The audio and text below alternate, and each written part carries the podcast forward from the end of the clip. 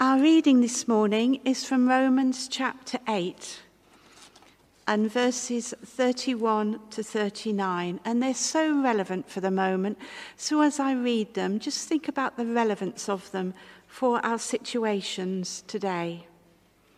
Romans eight, verse thirty-one. What then shall we say in response to this? If God is for us, who can be against us? He who did not spare his own son, but gave him up for all of us, how will he not also, along with him, graciously give us all things?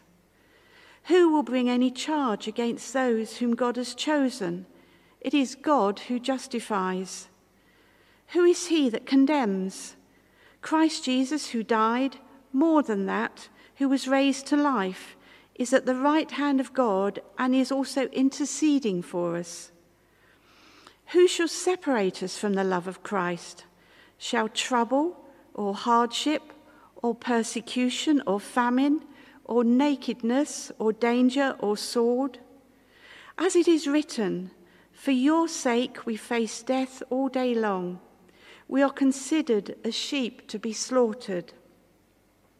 No, in all these things we are more than conquerors through him who loved us.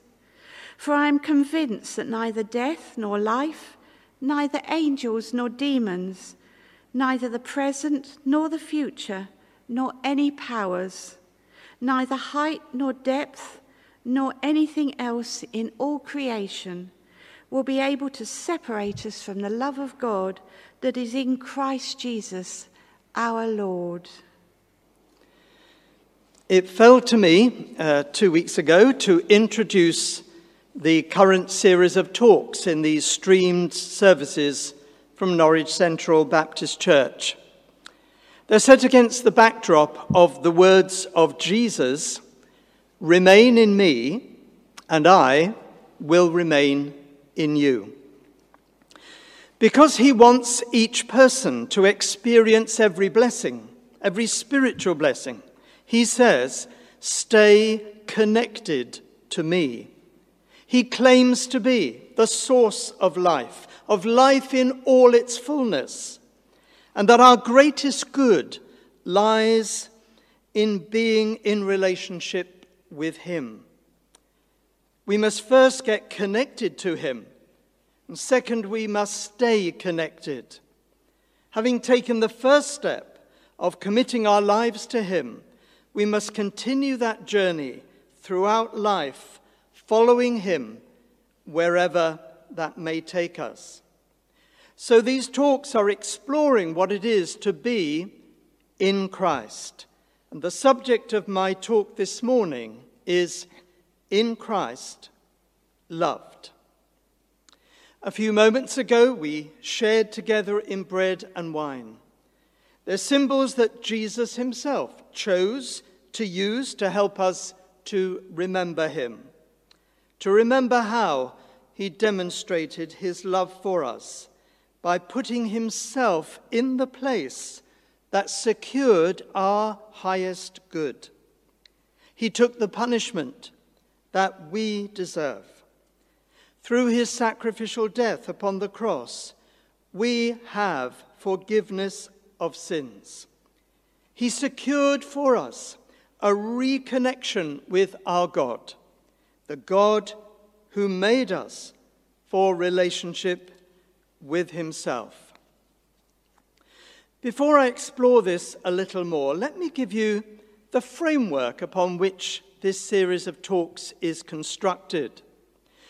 My first talk was introductory in nature, centered upon the metaphor used by Jesus in his teaching of the gardener and the vine and its branches.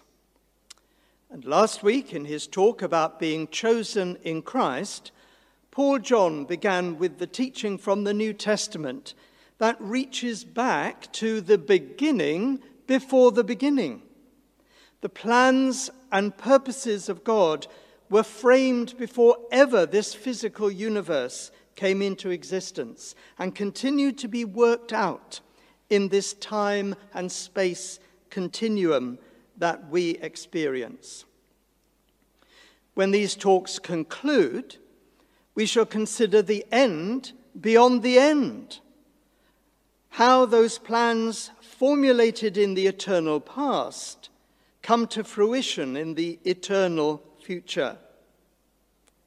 And in the meantime, we will take up just a few of the many aspects of being in Christ that are revealed to us in the New Testament writings that center on the present reality for the follower of Jesus. We will look at the present in the present. While last week Paul spoke of the beginning before the beginning, he also spoke of being in Christ chosen. He began to explore the implications of God's choice, how that choice works out in the present. Those chosen by God are chosen for a purpose, to be spiritually fruitful, to be obedient, and to be holy. In fact, this is how those who are chosen by God can be identified. They become followers of Jesus. Increasingly, they become more like Jesus as they mature spiritually, and they continue to do so until the end of life. I found this talk particularly difficult to prepare. The subject of love in the context of Christian belief is a very rich vein from which to mine. God's love for us and our love for God can be found in many places throughout the Bible, especially in the New Testament. So what part should I turn to? What can I possibly say that has not been said many times before? I bring nothing new, but I pray that God will take what I say to come to those who already trust in Jesus in a fresh way or at an opportune time. For anyone listening, watching this as an outsider, looking in, I trust that you will have reason to explore Christian belief and practice further. I want to take my starting point, the God who is revealed to us in the teaching of Jesus. It's impossible to represent God by anything that the human mind can conceive.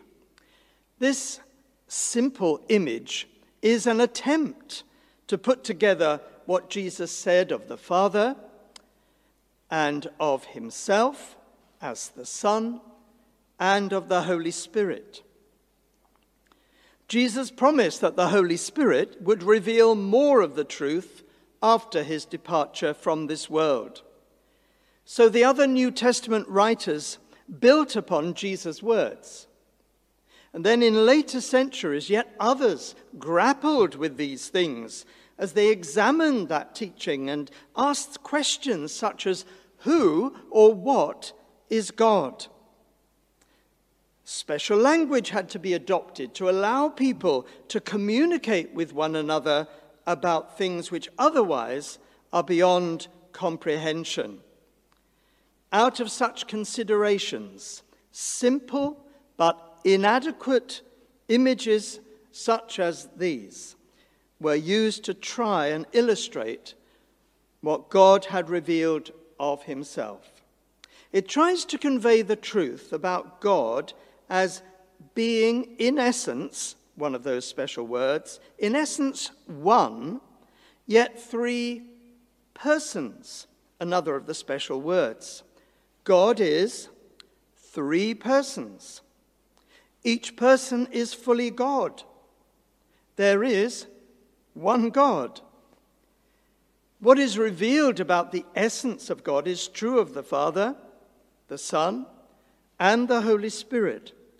Yet, as we look carefully into the handbook of faith that the Holy Spirit has given us, each person has an identifiable role in relation to the others as the eternal God works out his purposes. Here is another image. It tries to express the intercommunication between the three persons.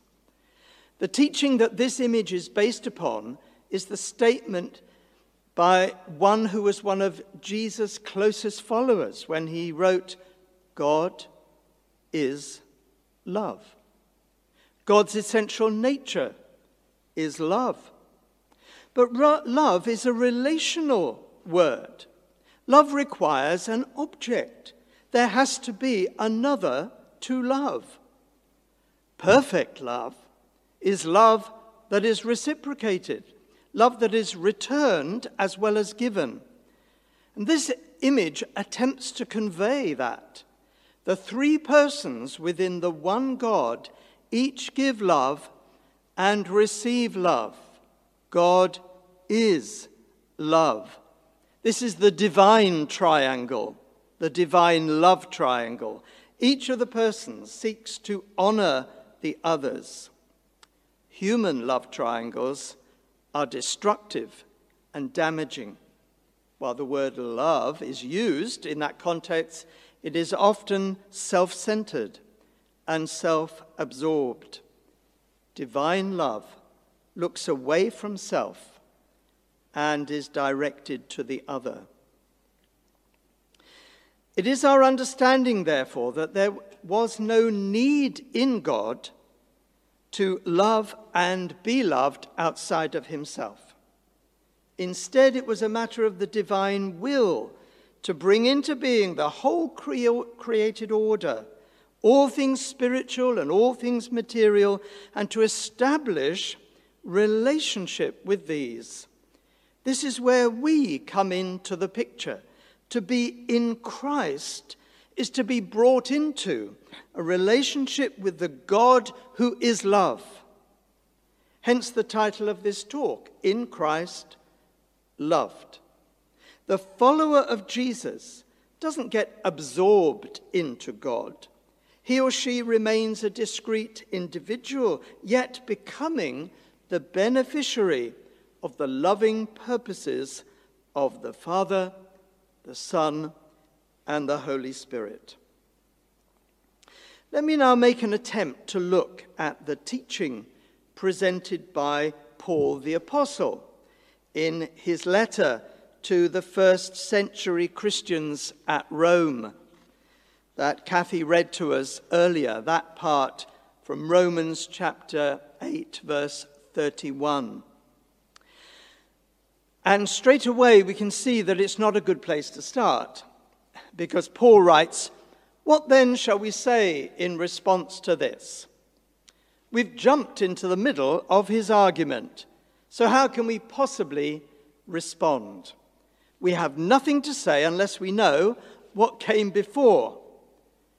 Unfortunately, the case that the apostle presents in this letter is very closely argued, and it starts immediately after his initial greetings in the letter. However, as I've already grappled with the nature of God this morning, let me try and summarize the case that Paul presents here, that comes from chapter one, verse eighteen onwards.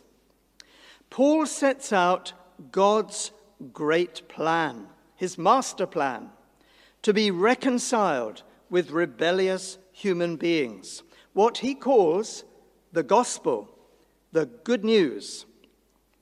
And there are the stages that he presents in his argument. He addresses God's judgment of all people for their sin, both those without the law and those who had the law. And then he turns to God's call to all to repent, to turn away from sin, and to turn in faith to the Savior whom he has provided, Jesus. What follows is God's justification or pardon of all who believe in Jesus. And then we have God's sanctification of all believers through the work of God's Spirit, which means that they become more like Jesus. And finally, we have God's glorification of all believers when they're bought, brought into the presence of Jesus to be with him forever. So having set out his case step by step, Paul asks the first of a number of questions. What then shall we say in response to this? Because he's writing a letter and not having direct contact with this group of Christian believers, he anticipates what they are likely to say by way of response. He knows that they're likely to point out the day-to-day problems that they face as Christians in an environment often hostile to them. They increasingly feel like aliens in a familiar world. Life is hard, and for some that involves suffering. They come up against opposition on all sides. Accusations are directed at them. A sense of isolation comes over them from time to time. Paul has argued his case with both clear logic and with passion. But what does this good news have to say which can address these very real issues? Anticipating this response, the apostle turns to these matters by pointing out those things in which a Christian can rejoice, even when in the middle of suffering and hardship. And what he writes as being true for those Christians in first century Rome is as true for us in this present time.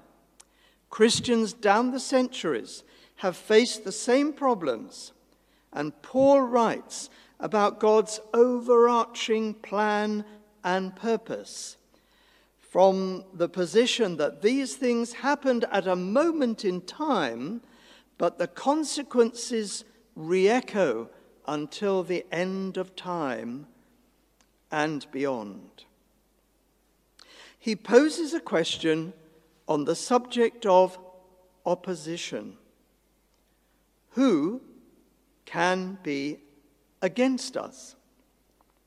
In the light of all that he has explained of the action God has taken to enable sinners to come into a right relationship with him, where is opposition to come from? The question is left hanging in the air unanswered, because rather than focus on the opposition, Paul looks at what is lined up in the defense, and he makes three points. Firstly, God is for us. Where does ultimate power lie? Forceful though human powers may be, crushing though circumstances may prove to be, fearful though spiritual powers may appear to be, God is for us. Our defender supports us by the power of his love. We are not removed from the struggle, but he stands with us. And the opposition has the effect of making us stronger. We noted before that our, our reading started in the middle of Paul's reasoning. Had we started just a few sentences earlier, and that was my choice, we would have read words that are appropriate here in chapter eight, verse twenty-eight, and we know that in all things, God works for the good of those who love him, who have been called according to his purpose. God is for us. Secondly, he gave up his Son for us. We've already considered these words this morning as we shared in bread and wine. We've also directed our thinking to the nature of this God, one God, three persons, a union of perfect love. The reason we did so was that we might appreciate the more what is said here. God gave up his Son for us. He delivered him over to death for us. What love! Love tested to the absolute limit for us. It's a measure of how sinful sin is if to overcome it such strains were put on the divine love. God is love. That love overcame all opposition to secure our eternal well-being. Where might any opposition you face come from? Remember this: God gave up his Son for us. As if that were not enough, thirdly, God will continue giving to us. In giving up his Son for us, he gave the best that he could give, but that was only the beginning. So Paul argues from the greater degree to the lesser. If God did not hold back on delivering his Son over to death, he will not hold back on anything. He will continue to freely provide all that is necessary for us. He will graciously give us all things. We're not removed from the struggle, but he stands with us. And that opposition has the effect of making us stronger. And our love for him deepens as we draw upon the reserves he makes available to us. Apart from opposition, the Christian may have to face accusation leveled against him or her. Sometimes that is well deserved, because we are still prone to do and say some foolish things that do not reflect well on us and damage the reputation of our God in the minds of those of other faiths or none. Paul, as he set out his case in this letter, has occasionally evoked the interaction of the courtroom. And he does so again here. The next question that Paul asks is this: who can condemn us? And here I'll make a, a remark that you may have heard before. If you were ever in a court of law accused of being a Christian, would there be enough evidence to convict you? Whatever allegations are leveled at us by any fellow human being or any legal forum, forum, our appeal will ultimately be heard in the highest of all courts. The question here is, who can condemn us? Who can point the finger of accusation? Who is without sin so as to be able to sit in judgment on us? And in answer to this, Paul again makes three remarks. Firstly, God pardons us. The charge is levelled at those whom God has chosen. He, therefore, is the one who has to defend his choice of us. He is the one who justifies us, who pardons us. We're not without guilt, but we cannot be charged once the punishment has been exacted. In another place, the apostle, communicating with another group of Christians, wrote, "He forgave us all our sins, having cancelled the charge of our legal indebtedness, which stood against us and condemned us. He's taken it away, nailing it to the cross."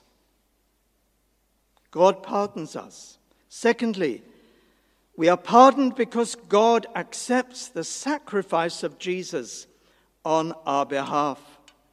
Jesus himself said, "The Son of Man did not come to be served, but to serve and to give his life as a ransom for many." The ransom price that was on our heads, having been paid by Jesus at the cross, was accepted, We know it was so because Jesus was raised from death to life. And thirdly, Jesus has been reinstated in his rightful place at the right hand of the Father, the place of highest honor.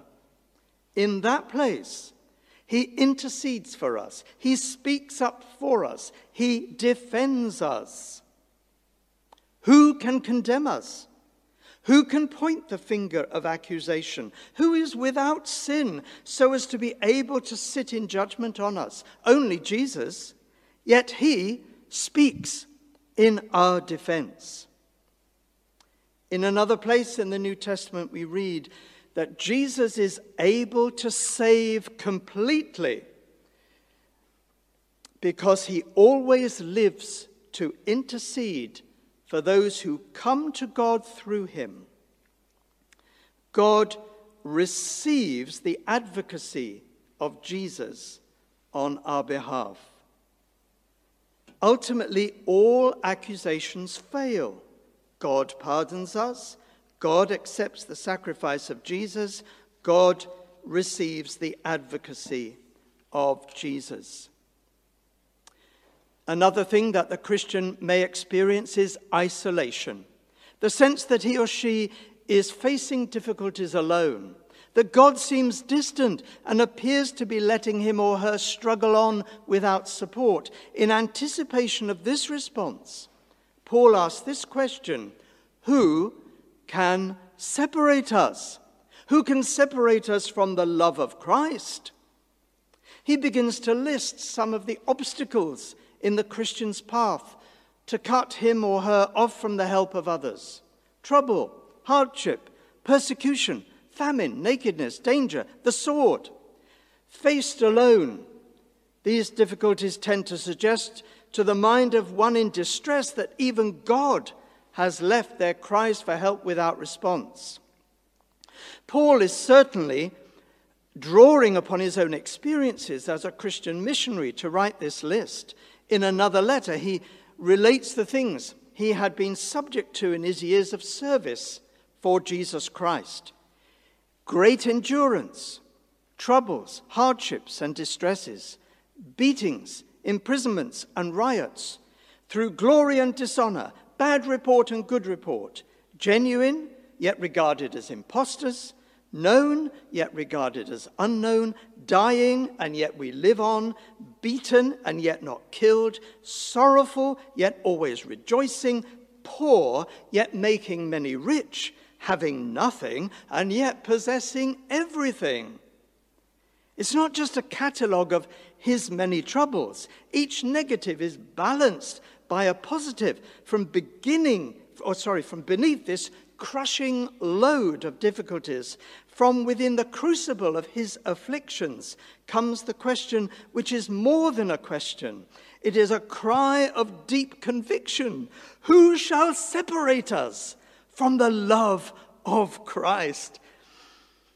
In his formative years, Paul had been a student of those scriptures which we call the Old Testament. In them are examples of those who suffered despite living a moral and an upright life by the standards set by God. The example of Job springs to mind. Paul draws upon one of the poems in the book of Psalms to show that this narrow path has been trodden many times by many before him. For your sake, we face death all day long. We are considered as sheep to be slaughtered. Yet in spite of all these troubles and hardship, Paul retains this conviction that God lets nothing come between us and him. We are more than conquerors through him who loved us. We are on the winning side. When all the results are in, we will be out on top. God lets nothing come between us and him. What do you fear above all else? Death? Death did not defeat Jesus. Those who are in Christ will find the grip of death loosened, and they too will rise to new life. Life? Life has many troubles, for some more than others, but God lets nothing come between us and him. We are in a spiritual warfare. Our enemies are not always flesh and blood. Need we fear? God lets nothing come between us and him. Are our troubles mounting up? And such glimpse of the future we may have suggests nothing better is on its way. Disheartened? God lets nothing come between us and him. The Christians in first century Rome saw at first hand in their streets the overwhelming power of the state. They were beginning to see the wave of violence heading towards those who gave their oath of allegiance to Christ rather than to Caesar. Were they afraid? God lets nothing come between us and him. In this world, with all its troubles, political upheavals, pandemics, climate change, nuclear threat, religious intolerance, do we sit uncomfortably? God lets nothing come between us and him. Nothing, absolutely nothing, will be able to separate us from the love of God that is in Christ Jesus, our Lord. God loves us in Christ Jesus. All who are in Christ are loved with an all-powerful, eternal love. We are not removed from the struggle. He stands with us to assure us that we are not alone. We know that in all things God works for our good. God loves us in Christ Jesus. Who can be against us, since God is for us? God loves us in Christ Jesus. Who can condemn us, since God has pardoned us? God loves us in Christ Jesus. Who can separate us from his love?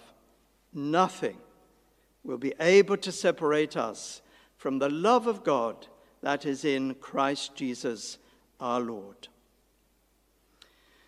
Do you have any reassurance that this is true for you this morning? Have you drawn near to God and found that he has drawn near to you? You may yet not need to come to him and put matters straight between you and him. If there are matters over which you feel guilt, come to him and ask for forgiveness. It's possible to get right with God because Jesus, by his death on the cross, has paid the price to cover all our sins. It is possible to know and experience the love of God that is in Christ Jesus, our Lord. Get connected. Stay connected.